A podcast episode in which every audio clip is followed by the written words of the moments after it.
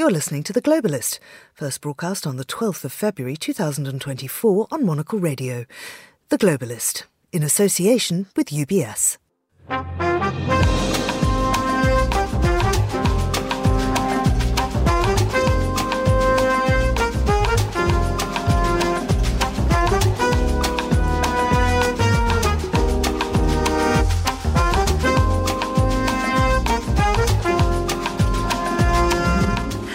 This is The Globalist, broadcasting to you live from Midori House in London. I'm Georgina Godwin. On the show ahead, more than a million Palestinians are in and around Rafah. Uh, that's where they were told to go. Military operations right now would be a disaster for those people, and it's not something that we would support. The US National Security spokesperson, just one of a chorus of voices opposing Israel's plan to launch a ground offensive in the southern Gaza city. We'll have analysis of the situation. Alexander Stubb has won the Finnish election. We'll hear what this former Prime Minister will bring to the role.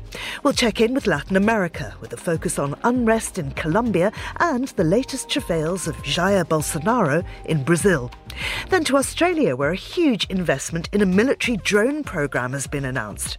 We'll have a roundup of business news and a flick through the global papers with Simon Brook. Simon, what have you spotted? Well, the New York Times assesses the impact of Donald Trump's comment that he would encourage Russia to attack any NATO country that failed to pay its fair share in defence. And the Times of Israel reports on President Biden's warning to Benjamin Netanyahu not to move into Rafah without a credible plan for civilians.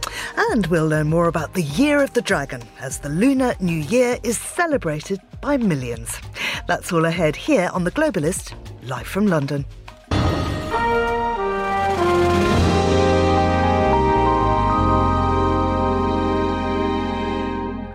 First, a look at what else is happening in the news. Israel launched a special forces operation that freed two Israeli hostages in Rafah amid airstrikes early today, which local health officials said killed 37 people and wounded dozens in the southern Gaza city. US President Joe Biden and top Western officials criticized former President Donald Trump on Sunday after he suggested the United States might not protect NATO allies who aren't spending enough on defense from a potential Russian invasion. And in the US Super Bowl, the Kansas City Chiefs fought back to beat the San Francisco 49ers 25 22 in overtime and win their, sec- their third Super Bowl in five years. Do stay tuned to Monocle Radio throughout the day for more on those stories. Now, yesterday, the Gaza Health Ministry said that nearly 29,000 Palestinians had been killed and more than double that had been injured in Israeli strikes on Gaza since 7th of October, the day on which 1,200 people were killed in southern Israel by Hamas gunmen, who also took about 240 people hostage. Now, some one and a half million Palestinians who took shelter in the southern Gaza city of Rafah are braced for Israel to complete a plan to evacuate them and launch a ground assault against Hamas fighters in the area. The United Nations, the European Union, the United States, and Arab nations have all warned Israel not to go ahead with the planned offensive, saying it would cause a humanitarian catastrophe. Well, I'm joined now by Paul Rogers, Open Democracy's international security expert. Paul, many thanks for coming on the show. As we heard in our headlines, uh, Israel launched a special forces operation in Rafah overnight, freeing two hostages. This isn't the feared offensive, though, is it? No, this is not. And essentially, what has happened is that Israeli special forces have succeeded in releasing two hostages. But the problem is that indicates the extent of the problem. There are still the best part of 100 hostages. Uh, some, sadly, probably now have been killed in airstrikes, but something like 100 who are still held by Hamas. And the point is that it illustrates the difficulties that the Israelis are having in getting at the hostages. I think there have been uh, one other who's actually been freed, and then three others are actually sadly killed mistakenly by Israeli forces when they got away from their captors. It's an indication of how well embedded uh, Hamas is in the area. And it's proving extremely difficult for the Israelis, which is one of the reasons why they're using such immense firepower uh, to try and dislodge Hamas. So far, that has not gone very well. And in fact, if anything, there are indications that Hamas is beginning to reconstitute itself uh, in the northern part of Gaza, areas which were considered to be under full Israeli control. So it illustrates the extent of the problem, which makes it, I'm afraid, more likely um, that the Netanyahu administration will move to take even stronger action down in Rafah, which could, as virtually every analyst said, prove to be something of a disaster. So, what is the Israeli ground offensive plan? We don't yet know. Uh, if you're going by what has happened elsewhere, and take what was happening in one or two of the refugee camps in and around Gaza City earlier on in the war, the sort of second month of the war, what you see there was the combination of the Israelis moving their troops in slowly using huge firepower uh, to destroy any sort of operation they come across.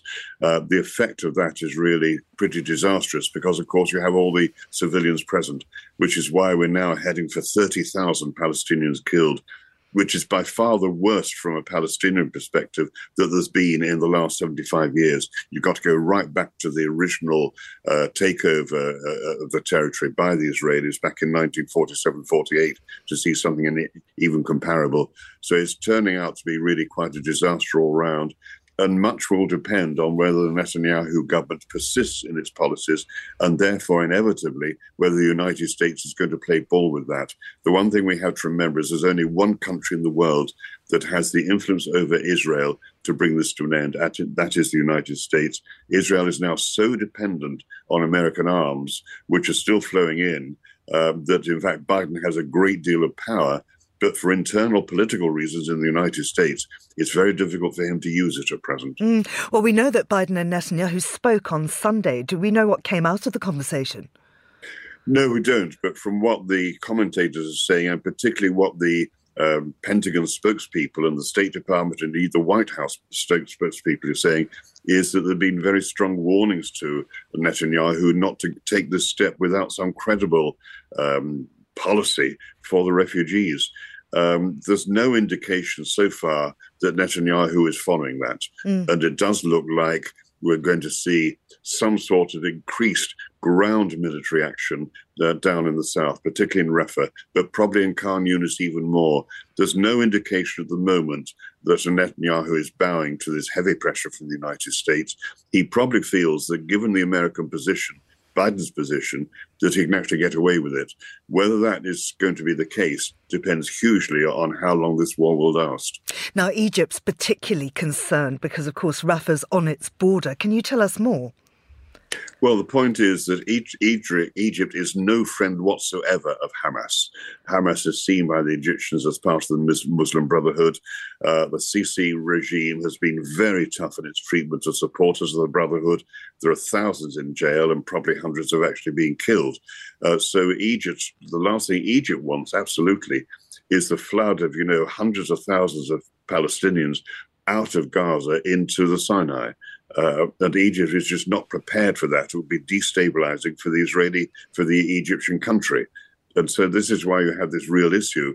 There is no way for the Palestinians to go. Obviously, they're not allowed anywhere near Israel, uh, but within Gaza, it is becoming such of a, a disaster um, that there will be pressure internally from them to get across the border. The Egyptians do not want that, and they want to have absolute control of that border, which so far they've done, and also maintained cooperation with Egypt, with Israel.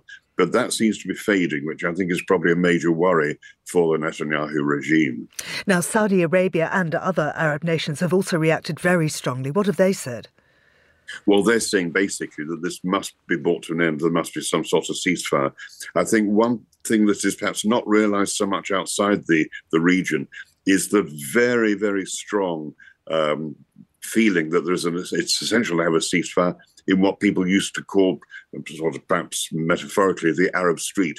Not the leaderships, but the ordinary people. The, the anger at what is happening is palpable and it extends across much of the global south and indeed some parts of the global north. But the point is, this is very worrying for the leaderships, particularly where you have pretty strongly autocratic leaderships in some of the Arab countries. They're worried about the attitudes within, within their own peoples. Uh, and this is why they are sort of putting such pressure or attempting to, both on the United States and particularly where they can directly uh, in, in, with, uh, Israel itself. But an indication of this is what you started with, and that is the point about the Egyptian attitude that they want this brought to an end soon, and they do not want, under any circumstances, hundreds of thousands of Gazans and Palestinians coming across the border into Sinai. And so, what meaningful dialogue around ceasefire is happening?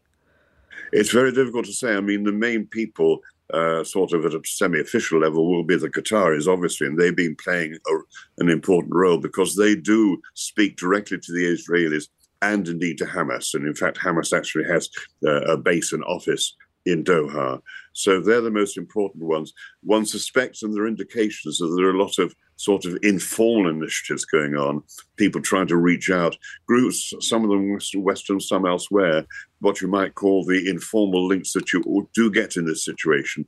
There's no indication at the moment they're making really very much progress, but people will persist in this. So we do come back particularly, um, essentially, to uh, Doha, to the Qataris, but one must also remember that in a number of Western countries, there is huge unease at what is happening. Uh, major problems, political problems, seem to be developing in the UK in particular. Uh, the kinds of levels of um, opposition uh, to what the Israelis are doing is far stronger than I think the mainstream media tends to reckon. And you see that at ground level. I'm in the north of England where there are large Muslim minorities and people are furious at what is happening. And that may even have a small effect, but a discernible effect on British politics, particularly with the general election coming up. And on US politics too, one imagines. Uh, very much so. I mean, this is the key thing people tend to think think about the Jewish lobby in the United States.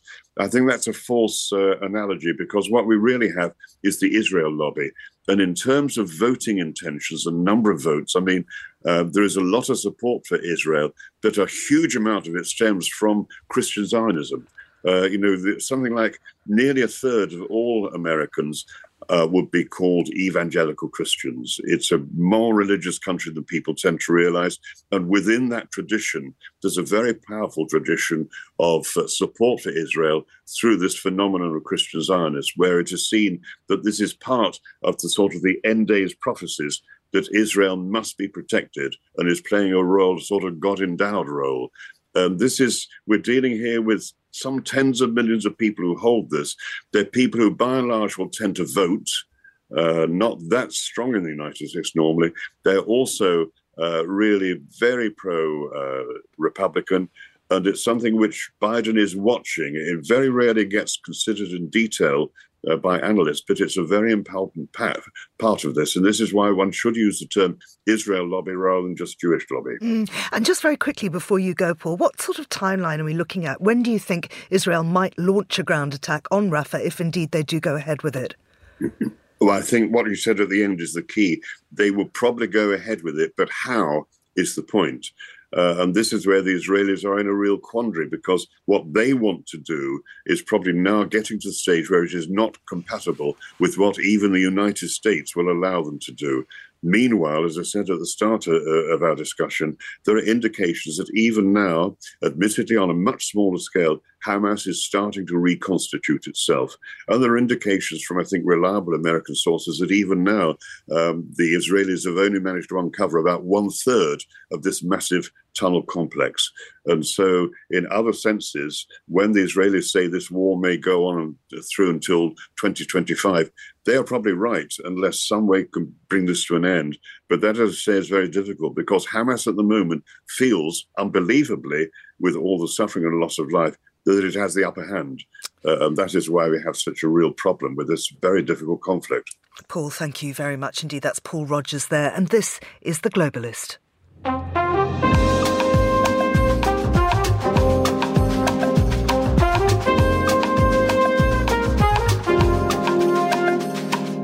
It's 9.14 in Helsinki, 7.14 here in London. In Finland, more than 4 million people were eligible to vote yesterday for a new head of state, whose main task will be to steer foreign and security policy, which has taken on new significance after the Nordic country joined NATO in response to Russia's invasion of Ukraine. The runoff following a first round at the end of last month in which neither of the candidates or none of the candidates won more than the requisite 50% of votes was won by Alexander Stubb. Well, I'm joined now by Petri Burtsoff, Monocle's Helsinki correspondent. Uh, Petri, of those 4 million potential voters, what was the turnout and how much did Stubb win by? Good morning, Georgina. So the turnout was about 70%, which is quite average uh, for presidential elections in, in Finland. And uh, Alexander Stubb won a little bit over 51% of those votes against uh, the challenger Pekka Haavisto from the Greens. And it, it was actually just 90,000 votes separating the two, which is the narrowest ever margin in in uh, Finland's history of presidential elections. Because there wasn't a lot to choose between them.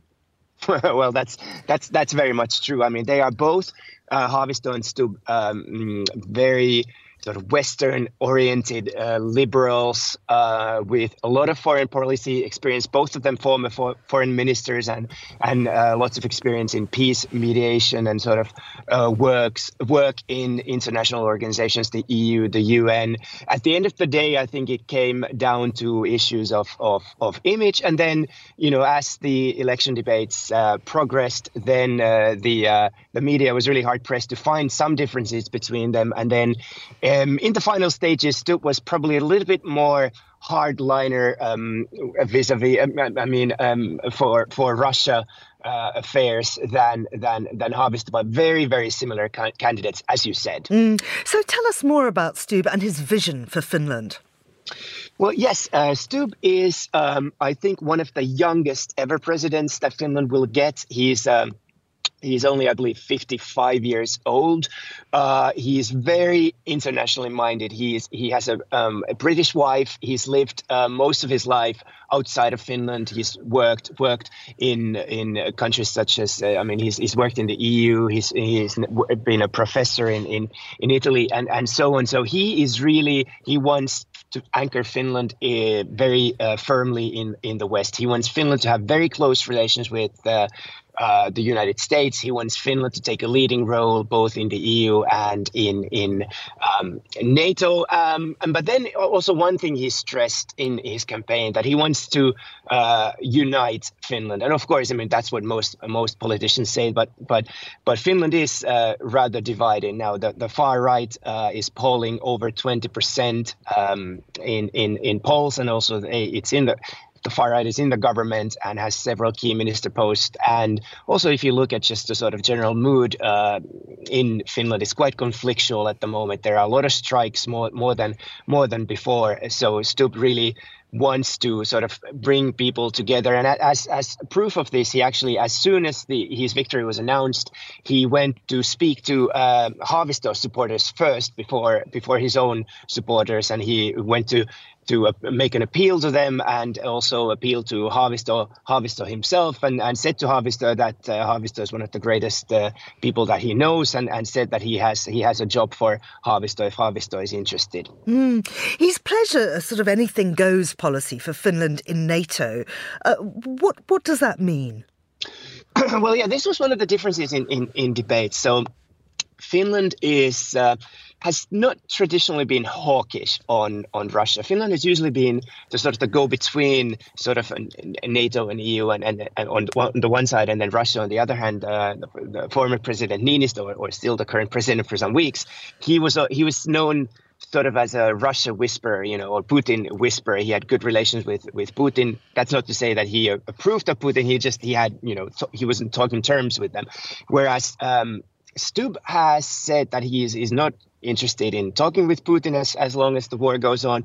And he also said that he doesn't want Finland to set any conditions in its NATO um, membership for example, when it comes to stationing foreign troops in Finland or you know the trans- transfer of uh, nuclear pos- possible transfer of nuclear nuclear weapons on, on Finnish territory. So he has just uh, you know th- this is this might sound to some listeners as, as just normal policy in NATO, but in Finland this is rather controversial because Finland Finland has had a long standing policy of neutrality, and to say something like that is is is quite uh, brave brave in Finnish politics. So so that's that's maybe something that sets Stubb uh, apart from Haavisto. Mm. Uh, and finally, Petri, how significant was this election for Europe and NATO?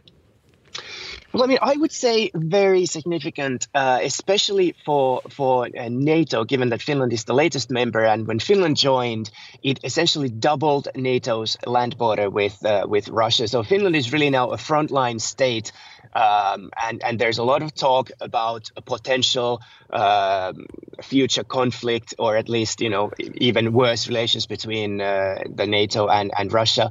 And I think it's it's quite significant to know uh, that Finland is led by uh, such pro-Western president. Because let's remember that's yeah, it hasn't always been the case. You know, Finland has has had presidents in the past who have uh, spoken for um, you know close relations with, with with Russia. So I think for Europe this was a really good news that that Finland gets such a cooperative and so such a Western oriented president. Petri, thank you very much indeed. That's Petri Burtsoff there.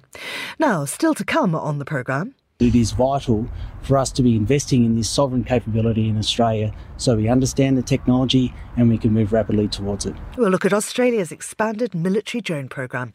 This is The Globalist.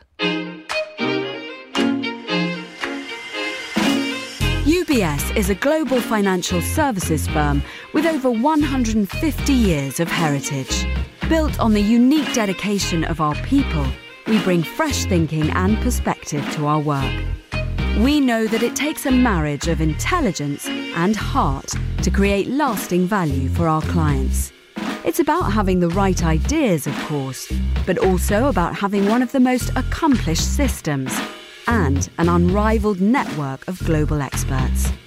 That's why at UBS, we pride ourselves on thinking smarter to make a real difference. Tune in to the Bulletin with UBS every week for the latest insights and opinions from UBS all around the world.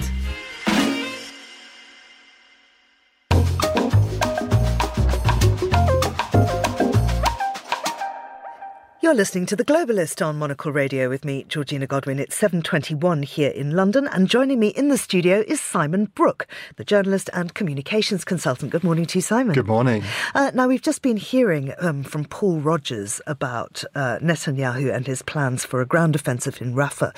Now, we also know that uh, uh Joe Biden had a long telephone conversation with Netanyahu yesterday, uh, and the Times of Israel picks up on that. What are they saying? Yeah, it's a, the lead story uh, this morning in the Times of Israel, and the paper is one of a number of outlets quoting a senior US administration official, sort of elaborating on that conversation between Biden and Netanyahu yesterday. Um, there's a quote in the paper from this senior uh, US administration official saying, under current conditions, we cannot support a military operation in Rafah because of the density of the population. Uh, obviously, the Israelis have made it clear to the US that a, that a precondition of any Rafah operation would be moving the population out of harm's way. But uh, the paper points out there's a real feeling that uh, Washington's approval for such a move will be harder to receive than it was in the early stages of the conflict. Um, according to the paper, apparently a third of the conversation between Biden and Netanyahu yesterday was devoted to a potential hostage release deal. Um, and the good news is, I suppose, is that, that, that both sides believe that real progress apparently has been made on agreeing a framework, which is a way forward. Um, but there's certainly a feeling that that this is going to be a lot tougher for Israel um, in terms of persuading uh, the US, its main ally, that this is the right thing to do. Absolutely. Netanyahu also gave an, a, an interview to NBC, I think, which was screened yesterday, saying that they will move the hostages, but they are going to press ahead. And Hamas, of course, who's also given an interview uh, this time to, to a local network, has said that then all deals are off the table. Yeah, absolutely. But it's interesting. Um, certainly, the, the, the quotes here in the in the, the Times of Israel say talking about reaffirming our shared goal to see Hamas defeated. So uh, that is something that's um, very clear. Um, again, the, the US official saying you will not get a hostage deal unless Hamas is under significant pressure, and we've made that clear to the Egyptians and the Qataris. So in that sense, there is a sort of blessing by the US for continuing action by Israel. And as Paul Rogers was saying earlier on, of course, there's no love lost between uh, the Egyptians and Hamas. So pressure on the Israelis to do the right thing in terms of uh, uh, the, the civilian population of Rafah, but obviously the pressure is also continuing on Hamas as mm. well. Uh, now, as Paul said, it's possible that this war could go on until 2025, indeed, well after the next US election. If Donald Trump wins that election, of course, that completely changes things. And we have a piece here uh, in the New York Times saying that Donald Trump suggests he would incite Russia to attack a delinquent uh, US and their allies. He says he would change the world order. Yeah, absolutely. This has created shockwaves across the global, uh, uh, across the world. Um, governments uh, have been uh, trying to work out how to react to this. This New York Times analysis begins, I think, with a really shocking um, uh, anecdote, a quote from um, Donald Trump when he first took office, and his staff explained how NATO works. Uh, Trump apparently said, "You mean if Russia attacked Lithuania, we would go to war with Russia? That's crazy." Well, the point is, this is a defensive alliance, but I think it tells you a lot about uh, Donald Trump's approach, his sort of zero sum gain. Um, and the paper points out that never before has a president of the United States suggested that he would incite an enemy to attack American allies, which is really quite shocking. Uh, it also says that, that a second Trump term could effectively end the security umbrella that has guarded friends in Europe, Asia, Latin America, and the Middle East, and, and you know brought about peace for much of the last eight decades. Um, there's a quote from uh, Douglas Lute, who is a retired lieutenant general who served as an ambassador to NATO under Obama and also an advisor to President. Uh, Bush as well. Russia and China have nothing to compare with America's allies, and these allies depend on American commitments. So there really is this sort of this unique ability that the West has to oppose people, Russia, China, presumably Iran could be added to that as well, that uh, that threaten democracy and, and human rights around the world. And it's worth just quoting Donald Trump himself. This was at a rally in South Carolina this weekend. He said uh, that not only would he not defend European countries he deemed to be in arrears, that's arrears in payment to NATO, from an attack by Russia, but that he would go so far as to encourage Russia to do whatever the hell they want. It is. I mean, obviously his his uh, love affair with Putin continues. It seems. Yeah, he, he, he the paper points out points out that he has doubled down on his comments. We should never give money anymore without the hope of payback or without strings attached. He says. I mean, the paper also points out there is a, the good news, such as there is here, is that Congress recently passed legislation barring any president from withdrawing from the NATO treaty without Senate approval. But you know, the point is, even if that's legally true, it's the the mood music, it's the message coming out of Washington. And of course, the point is, as the paper, the New York Times says, you know, we, this is not money owed to the U.S. This is money c- commitments that are not being made to defence spending, which NATO agreed back in 2014. Mm. Um, uh, just 11 of the 31 members uh, have achieved the, the correct, the 2% level of spending on defence. But this, as I say, is not money owed to the US. It's just a commitment of individual governments. Let's have a look at South Africa now. This is a story in the Times by Jane Flanagan in Cape Town, and it's about Archbishop Desmond Tutu. Yeah, you'll forgive me, um, Georgina, if I get a little bit, little bit fanboy about about Desmond Tutu, but I just think he's the most incredible. He was the most incredible man. Um, so yeah, the, the, the Times of London reports from the Desmond and Leah Tutu Legacy Foundation, which is a museum in celebration of the the great man's life and service. Um, and it, it's a sad piece, really, because the Times correspondent talks to a musician from Johannes, Johannesburg, Concord Nkambinde, who is there um, with her, probably the only other visitor, which is, as I say, particularly uh, depressing, really. Um, and the story really is about how people in South, Af- South Africa are already beginning to forget who Desmond Tutu is. Apparently, when Nkambinde held up a picture of Desmond Tutu in a Sunday school, only one child recognised him, and another confused him with Nelson Mandela. So anyway, this this musician is going to do his best to reverse that, um, and he's contributed to a new film called "A Tree Has Fallen: Remembering Archbishop Tutu," which is actually by a Swedish journalist called Marika Grischel. Um, but uh, it's just a really important uh, way, I think, of celebrating this man and um, keeping in him not just in the memory of South Africa, but hopefully in the world. And I just think especially now when democracy is under attack uh, around the world, when so many of the world leaders inspire nothing but fear and loathing. Here is somebody we should be celebrating and remembering and and emulating, I suppose, shouldn't Absolutely. He was also a great friend to Zimbabweans. He supported our fight for democracy, and he I've interviewed him a, a couple of times. Lucky and just you. such a wonderful, wonderful man. and you, humour, you really humble. felt that coming from him. You could feel it emanating from him. It was something Yeah. I will never forget. I actually, um, meeting him. Wonderful gig. Uh, finally, let's go to Brazil. And apparently, there is an illegal hot air ballooning scene there. I would find it difficult to see how you could get away with hiding the fact that you're flying a hot sort of air sneaking balloon. a balloon up there, sort of thing. But I, yeah, I love this story because yeah, I mean, there is something so subversive about it, I suppose. But yes, um, there's a wonderful report here. Pre-dawn in Rio, a group of uh, what are known as baloeiros. These are these uh, hot air balloon fanatics leave the city and go to the edge of the rainforest, and they uh, yeah, they launch their balloons with these incredible, beautiful designs. It sounds horribly dangerous, I have to say, exhilarating but but death-defying and, and scary.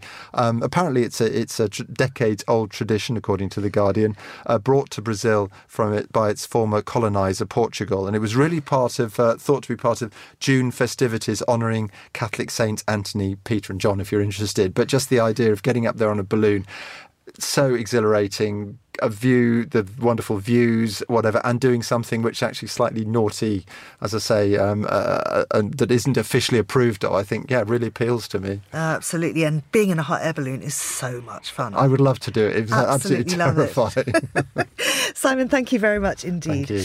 Now, here's what else we're keeping an eye on today. Israel launched a special forces operation that freed two Israeli hostages in Rafah amid airstrikes early today, which local health officials said killed 37 people and wounded dozens in the southern Gaza city. The Israeli military said it had conducted a series of strikes on southern Gaza that have now concluded without providing further detail.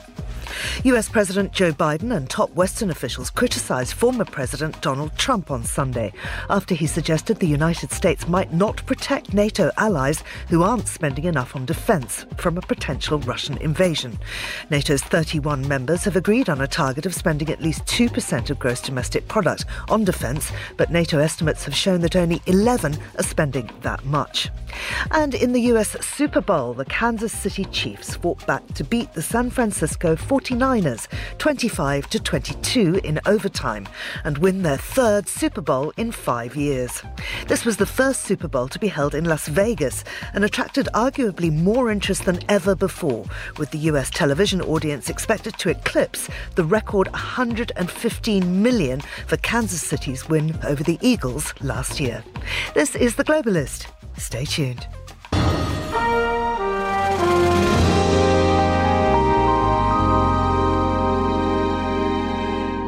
We turn our gaze on Latin America now, where unrest erupted in Bogota last week after the failure of the Supreme Court to elect a new Attorney General. Oscar Guardiola Rivera is a professor in international law and international affairs at Birkbeck College. Oscar, welcome back to the studio. Can I just comment on what you're wearing, please? It's lovely to see you, Georgina. Of course, go ahead. So your T-shirt is the Globalist. It says in our Globalist font. This is a monocle shirt promoting Look, the show. I, I feel part of the family. I am part of the How family. fantastic. Well, I guess our listeners can buy these too if they want to. it looks great, I must say. Oscar, let's let's go back to Colombia though and what's happening in Bogota. What's the background to this row over the Attorney General? Well, there are two uh, uh, two elements uh, in the background. Number one is the uh, political use and abuse of the office of the uh, uh, general prosecutor by uh, uh, Mr. Barbosa, who is about to finish uh, his term. Uh, he was appointed by the previous administration, by the Duque administration, and has used clearly. I mean, there is absolutely absolute consensus in Colombia that he has used his office, his position in the judiciary as general prosecutor to attack the current government. And not only that, there are serious allegations against the person who would become uh, the uh, general prosecutor if the Supreme Court fails uh, to appoint uh, a new one.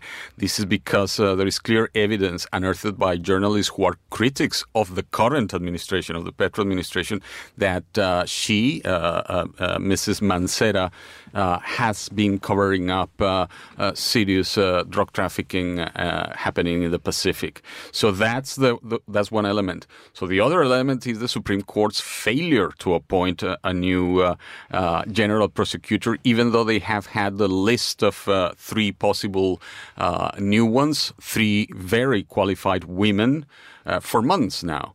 Uh, nobody understands why they haven't be, been able and or perhaps unwilling to appoint her that would leave the office of the general prosecutor without uh, anyone, and this lady, this seriously question, would become uh, the new one. So uh, again, even journalists, uh, most of the media, who is you know fairly critical of uh, Mr. Petro, agree that this is a serious problem. Hence the protests.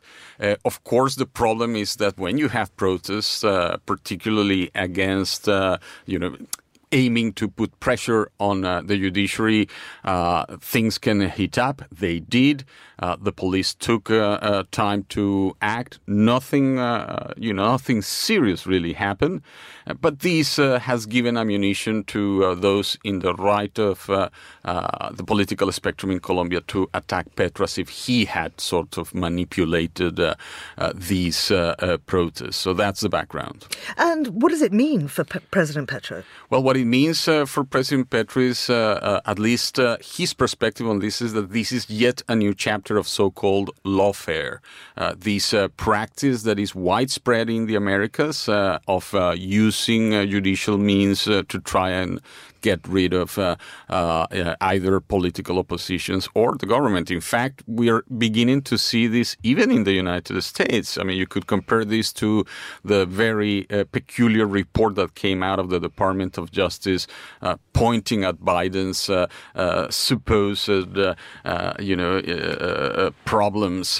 this is very similar to that. We have seen it in Guatemala, in Brazil against Lula, in Peru against Castillo also uh, in Argentina and in other parts of Latin America. So this this is uh, uh, for Petro. This is a new chapter of lawfare, uh, use of the law in order to try of uh, you know put a spanner in the works of uh, progressive, liberal, and or center leftist governments. Mm. Well, let's have a look at a quick look at Brazil before you go. So lawyers for the former president Jair Bolsonaro say he surrendered his passport as part of a police investigation into the attempted coup that was on the 8th 8th of January last year. Uh, how has the situation developed? Well, there is now very clear evidence, documentary evidence that Bolsonaro knew about, not only knew about the, the attempted coup d'etat, but actually uh, uh, participated in its organization. The uh, police has found both images of a meeting and a document that was would be uh, a draft of uh, the you know the state of exception measure that would have been taken during the coup, and uh, it is clear that Bolsonaro would have uh, uh, participated in these drafting. So here we have a sort of smoking gun telling us that not only Bolsonaro, but also at least four generals uh, were uh, in cahoots and had organized uh, this potential coup d'etat. Yet another, with the participation of members of the judiciary. So, although not all members of the judiciary and at least two generals refused to participate, it is clear evidence that a coup uh, was in the works. So what happens now? Well, what happens now is that the, the investigation will continue. Uh, Mr. Bolsonaro is already, uh, uh you know, unable to uh, stand uh, for public office. But again, uh, here we have the perhaps the the the, the, the first uh, very clear evidence uh, that this sort of practice is happening, a sort of mutation for from your hard coup d'état of the 1970s to a softer version in which uh, the civilians try to maintain an appearance of democracy. So something like this would be happening in Brazil and uh, uh, to a different, perhaps lesser, but equally dangerous, uh, uh, uh, you know, state in, in Colombia. How stable is the situation in Brazil now?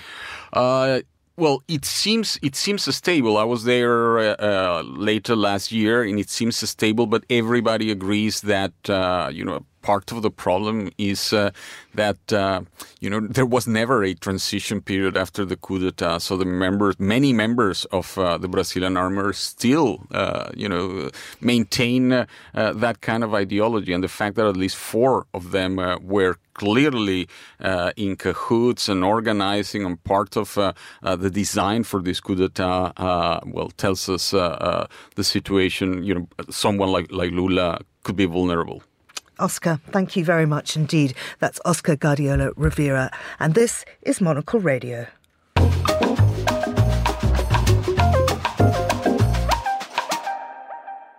It is 1839 in Canberra, that's 839 in Zurich. Australia has announced a further $400 million investment in a homegrown aviation combat drone program. It's part of a broader overhaul of the country's military, which has provoked some controversy. Karen Middleton is the Saturday paper's chief political correspondent, and she joins me now. Karen, this is the Ghost Bat drone, and according to the Defence Industry Minister Pat Conroy, it's the first military military combat aircraft to be designed, engineered, and manufactured in Australia in more than 50 years. What more can you tell us about it? Well, it's part of a, a drive by the government to overhaul um, the defence strategy, but also capability, Georgina. Here in Australia, they've talked for some time about the transition to uncrewed aircraft. And I think what we, we saw in conflicts towards the end, anyway, in conflicts like Afghanistan, and we're seeing, as you mentioned, you know, now in Ukraine, increasingly the use of these uncrewed aircraft. Governments like them because they can be precise and because they don't put their own uh, defence personnel at risk. So they're interested in investing, and the government is now decided it's, it's willing to invest in this technology and the manufacture to make uh, these these vehicles in Australia, and that's part of also part of a strategy to be more self-sufficient with Australian defence. Mm. Conroy also confirmed that work is underway on a separate, secretive project for a smaller armed drone. Do we have any idea what that might be? Well, again, they, I mean, they don't like to talk about this until such time as these things are produced and in use. And even then, they're very sensitive about um, talking about those kinds of uh, um, vehicles. But, but they are designed to complement existing capability. And again, we've got this new defence strategy that is looking particularly to the region and looking particularly to um, operations offshore so pushing Australia's defence further afield uh, with a view to what might occur in the Asia, Asia Pacific and particularly uh, coming from North Asia. So these kinds of sophisticated technologies are designed to complement the um, ocean going and other aircraft, uh, you know, ocean vessels and other aircraft that we've already got, uh, with a view to a much more high tech conflict I- into the future. Mm. And, and, you talk about sort of a new defence policy. We, we, we know that, that the centre left Labour government wants to rework Australia's military. They want to, as you say, move away from more conventional weapons. Uh, this first came up in a major defence review, didn't it? Published in April. Um, that, that's right. Yes, it did. Um, the government recast that strategy, and it's controversial because you know it is being interpreted as focusing on China and China's aspirations. And as we know, and we've discussed before, Georgina, that the Australian relationship with China has been quite fraught, and it has been seen to be getting back on track until we had a few hiccups again recently diplomatically. But but certainly, while it is trying to diplomatically restore ties and and um, particularly trade ties with China there is a lot of effort going into a defence strategy that really is designed to anticipate where future conflict might lie, and particularly something sourced from there, and to be able to combat it uh, long before any conflict actually arrived on Australian shores. Mm. Now, some critics argue that over reliance on drones could have an ethical implication, particularly regarding civilian casualties and privacy concerns. And I wonder if there's been much public discussion or media coverage of this aspect of unmanned vessels? There has been in the past when this was more of a theory theoretical concept. I think it will come back as we see these kinds of um, vehicles coming into operation. There has been concern, as you say, that it distances the operators from the, the violence on the ground if they just have to you know, if they can they can go and sit in a box and um, and kill people from a distance and then go home and have dinner with the family. That's long been a concern, and I know it's been a concern in the United States as well. And I think that sort of debate will re-emerge if and when these kinds of vehicles are being used in a conflict situation. Mm. And I mean, this is a huge investment that's been announced, near, nearly 400 billion. Uh, what effect is that going to have on the economy? Well, there's always controversy about defence spending, and we here in Australia are in straitened economic times, as in um, many, many other countries. And there has been debate about the prioritisation of defence and whether or not it's wise to be allocating so much money.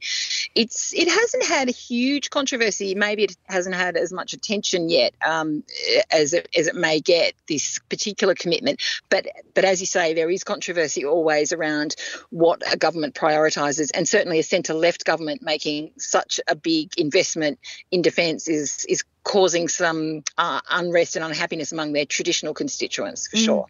As well as producing drones for the Australian military, could Australia also supply to its AUKUS partners or indeed further afield? I think there's potential for that, and the the fact that they are looking at manufacturing these onshore means that, that they may well be thinking about where they can market the technology uh, beyond Australia as well.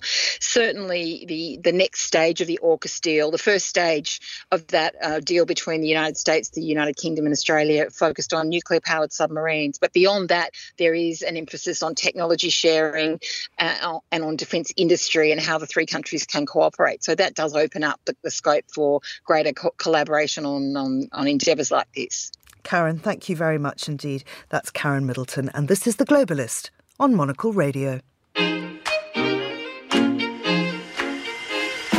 UBS has over 900 investment analysts from over 100 different countries. Over 900 of the sharpest minds and freshest thinkers in the world of finance today. To find out how we could help you, contact us at ubs.com.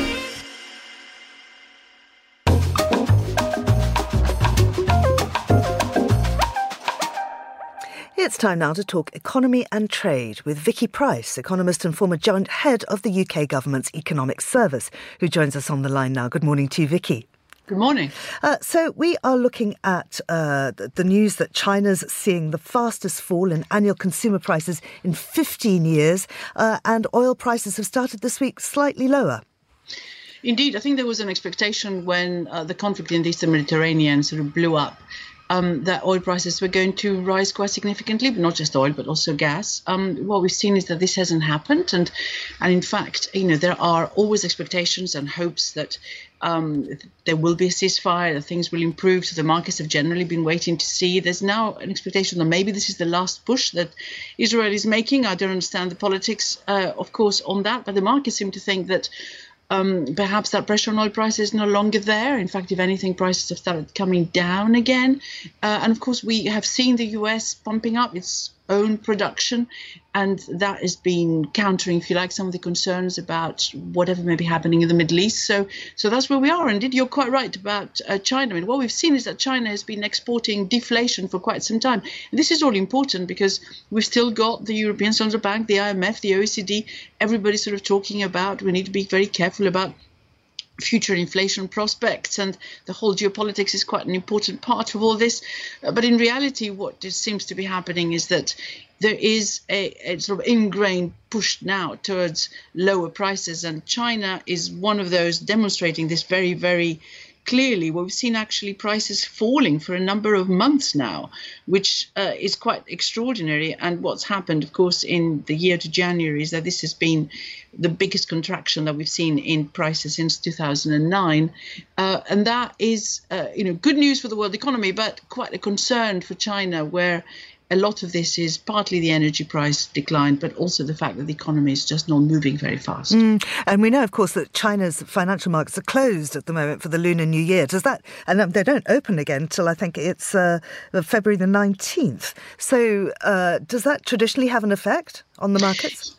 Well, the interesting thing is that there was a bit of cheer to, just before it closed for the holidays, uh, because the expectation had been, and we've seen already some moves by the Chinese government to put a bit more uh, sort of reflationary uh, stimulus into the economy. We've seen, you know, the, the, the regime for banks and the reserves eased a little bit, and there is a general expectation that there will be something also in the property side, uh, where there's been a big, big issue with, uh, you know, the the whole market looking pretty pretty uh, dangerous for quite some time now, and that does require government intervention. So there have been expectations that there would be some help, and hints of that. Uh, of course, what tends to happen about the economy when you have the beginning of a new year is that there's a lot of movement. People travel from one part of China to another, and there is more spending that happens. So it's possible that by the time the market reopens, we may have seen some indicators that suggest that perhaps you know the consumer who has been very hesitant until now in China might start spending a little bit more. And I think that will also affect the mood in the markets when they reopen. Mm. Now, The Times is reporting that the UK economy probably fell into recession last year. Tell us more. Well, we don't really know because we're going to get data on GDP coming out on Thursday. Um, we've had pretty mixed picture. We had a drop in the first month of the quarter, which was October. Then we have a recovery almost offsetting what we saw in October in November. And now we're waiting for the data in December, which will tell us whether, in fact, there was a drop in GDP that quarter or not. If there was, um, then we're likely to have been in a technical recession for the last six months. Uh, remains to be seen. How significant that will be uh, is another issue. Of course, we still have concerns about inflation here too. Uh, there is an interesting um, uh, dilemma right now for the Bank of England because inflation has been creeping up a little bit. The, the, the month before, which was December, because of an increase in tobacco duties. Uh, what's going to be happening in January with the latest data coming out on Wednesday this week um, is the the the impact of the electricity price cap having gone up at 5% increase in what households are going to be paying, simply reflecting what had been happening to wholesale prices over the period that they're calculating this uh, cap on. Um, and that would perhaps put inflation up a little bit. But if we have the reality of falling underlying inflation, interest rates still having quite an impact on, on spending and data that doesn't look too good in terms of the economy, then perhaps the markets will reassess when the first cut in interest rates may come. Mm. Uh, we're also getting bank results coming out this week. Yes, well, the first one, which is going to come out with the results, is going to be HSBC, which is coming at the end of this week. Um, it's expected to be a pretty good result for them, possibly sort of doubling of, of where they were uh, a year ago. Interest rates, of course, have helped. And then we get all the other banks as well in the UK coming out with their results over the following week. And, and that is going to be an interesting one to watch because obviously interest rates being so high have been a major, major influencer on this. Uh, there's been a big brouhaha about whether the banks are paying savers enough. They've raised their rates, but they still managed to make, we think, because of course we haven't seen the results yet, uh, quite substantial profits. I think the estimates are over 50 billion perhaps over the last year, which is pretty high. Uh, there are concerns, of course, you know, who gets the rewards for that? Bonus payments high, but there's also one interesting factor in all this, which is that NatWest, which has been, you know, under some sort of cloud, mainly because its head had to resign uh, recently, um, but also um, because uh, you know, we don't really know what the shares are likely to be doing over the next few months. The government wants to sell a certain percentage of those shares that it still owns because it had to step in very significantly to rescue the Royal Bank of Scotland, now, of course, all part of NatWest Group, um, back in the financial crisis. Uh, are they going to sell that at a discount? Uh, they do need the money if they're going to give any tax giveaways before the election, which is due sometime, we think, in the autumn. So, a very important one to watch what happens to NatWest shares. Mm. Uh, and just finally, very quickly, a, a look at farmers protesting across Europe and the UK yes, this is now becoming seriously widespread, even though, of course, the various governments, whether you look at France or Germany, have given quite a lot of concessions to farmers already in order to stop that from happening. It's been going on now uh, for quite a few weeks, uh, mainly because, of course, costs to farmers have gone up very significantly, environmental costs and, and things they have to observe because of the net zero. Um, ambitions have increased very significantly. Subsidies have been withdrawn in many countries in terms of diesel uh, tax, um, which has gone up again in some places, and also cheap imports coming in from the Ukraine and elsewhere. Real concerns um, about the future of farming, which frankly is still very small. I think it accounts for only about 1.4% of GDP. It's been calculated in in the EU. Um, but and yet uh, it is very very important when those farmers strike because you can't get your goods in. Plus, of course, they've been disrupting huge uh, number of the sort of uh, road networks across Europe. Um, concessions, as I said, are coming, have come, and there probably will be more. So there's a bit of a retreat from those environmental uh, sort of targets, if you like, not necessarily targets, but environmental ambitions that, mm. that that that perhaps are there, which have caused huge amount of problem concerns that other countries from which imports are coming may not be subject to the same uh, costs, and and and I think that's something that needs to probably be resolved, and we are seeing moves there, but how we'll end up, it's not very clear. Vicky Pryce, thank you very much indeed. This is the Globalist on Monocle Radio.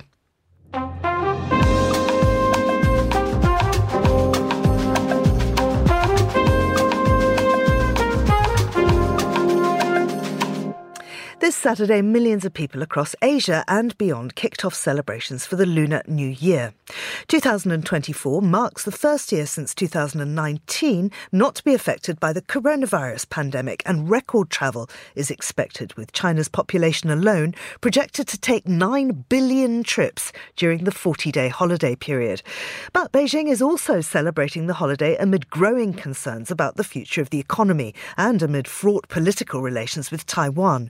Well, joining me now to tell us more is the freelance journalist based in Taipei, William Yang. William, uh, happy New Year to you. What is the what is the cultural significance of Lunar New Year? So basically, Lunar New Year is kind of like the Christmas and the Thanksgiving holidays in the West. Uh, it's one the most important time of the year for people all around China, Taiwan, or Chinese people all around the world to gather with their family members and celebrate this important time of the year. And usually, it's marked by big family feasts and also a lot of different family rituals and also given uh, practicing a lot of the long lasting cultural practices like giving out red envelopes to wish their uh, family members a good fortune and good luck in the coming year. So uh, this year, like you just said, uh, because it's the first year since the corona, uh, the COVID nineteen pandemic, that no quarantine or any travel restrictions are being imposed. So just the first two days alone of the holiday, we are seeing more than 230 million people inside China traveling across the country, going back to their hometown for the first time in four years. And uh, just the road traffic alone is more than 200 million trips uh, have already been made, and more are expected to be made. And a lot of uh, extreme weather are expected also to put some uh, restraints and also uh, obstacles for people trying to reach their rural hometowns. Mm-hmm. Uh, how is Taiwan marking Lunar New Year? You're there. What's the mood like given the threats by China? So, because it's a very important cultural uh, tradition here in Taiwan as well, so people basically have uh, are focusing more or less on get, uh, getting getting together with the families. And uh, even though we just had a presidential election, and China did uh, issue some warnings and also uh, take away some Taiwan's diplomatic allies and also continue to send uh, balloons across Taiwan, even during the uh, Chinese New Year. But somehow people are not really being affected. Uh, the news are being reported, but it's not really creating a lot of uh, anxiety among the Taiwanese people. People here are mostly uh, being very festive, and the weather here has been very nice. And so we're seeing a lot of uh, also big traffic around the island as well. Uh, the very famous uh, tourist destinations are seeing a volume and increase of uh, travelers uh, visiting there. Mm. And just very quickly, William, we know, of course, that there is an economic downturn. Uh, is that having an impact? Are people reining back spending? Right. I think, uh, especially inside China, we are indeed uh, witnessing a lot of, uh, especially young people, trying to cut back on the spending on gifts that they are preparing for their family. That's uh, what a lot of the Chinese people have been telling me. And also, they're actually choosing the cheaper way of traveling. So in the past, uh, usually train and air traffic is usually the highest uh, during the Chinese New Year holidays. But this time around, this year uh, in particular, for the first two days, the road traffic dominated the uh, way and the mm-hmm. volume of travel that we're witnessing inside China. More than I think 80% of the traveling are by road. So I think we can already see that people are reining back on their spending and choosing the cheaper way of reaching their rural hometowns. And mm-hmm. I think that also means that it's uh, just taking longer for people to get home. Thank you very much to William Yang in Taipei. And that's all for today's programme. Thanks also to our producers Laura Kramer, Sophie Monaghan Coombs, and Chris Chermak, our researcher Neoma Ekwe, and our studio manager Mariella Bevan. The Globalists will be back at the same time tomorrow, and the briefing is coming up at noon London time.